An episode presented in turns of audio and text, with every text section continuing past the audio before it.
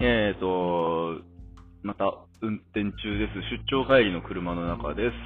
えーとね、ビジネスホテルに泊まったんですよ、昨日。で、部屋についてるユニットバスに入ってシャワー浴びたんですけど、あのシャワーカーテンってあるじゃないですか。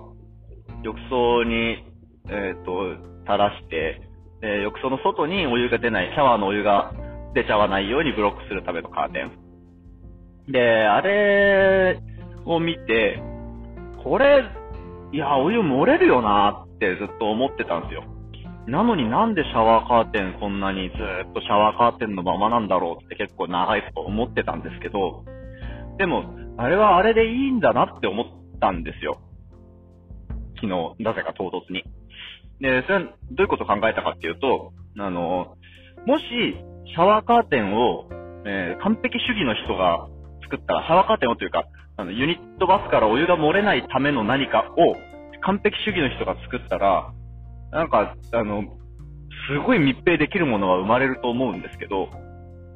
まあ、どっか使いにくかったり、まあ、少なくともシャワーカーテンより手軽にはなんないなとは思うんですよね。多分。知らんけど。で、えーっと、で、シャワーカーテンって見るからに漏れそうじゃない？横隙間空いててそこからパってお湯跳ねたら外に出るし。でも、それでいいんだと思うんですよ。カーテンしかないから外にお湯漏れるかもしれん。だから、濡れて困るものは置かないようにしようとか、だから、しっかり端っこまで閉めるの気をつけようとか、だから、外に水が出ないようにシャワーの強さとか向きとかを気をつけようとか、なんかその工夫でカバーする発想が生まれるんですよ。シャワーカーテンは。なんか、その、シャワーカーテンの肩を持つわけじゃないけど、あの、不完全なツールとか不便な状況って工夫を生むんだと思うんですよね。で、その結果、なんだろうな、コストが安いのかもしれんし、えー手軽なのかもしれんし、まあ、何がいいのか、何が、なんか悪いことがあるのかもしれんけど、それで十分なんだな、なことがあるんだなって思ったんですよね。うん。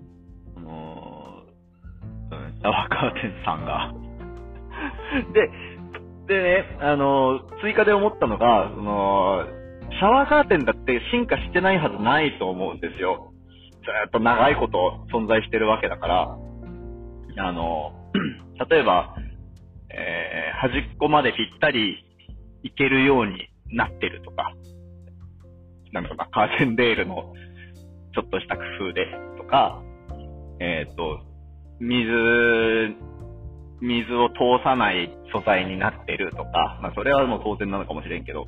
まあ、まあ、なんか具体的にはわからんけど、多分、シャワーカーテンはシャワーカーテンで進化してると思うんですよね。だけど、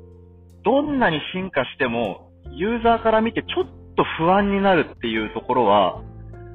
あのー外さないでいてほしいんですよね。なんだろう、いや別に僕はシャワーカーテン好きだとかそういう話じゃないんですけど、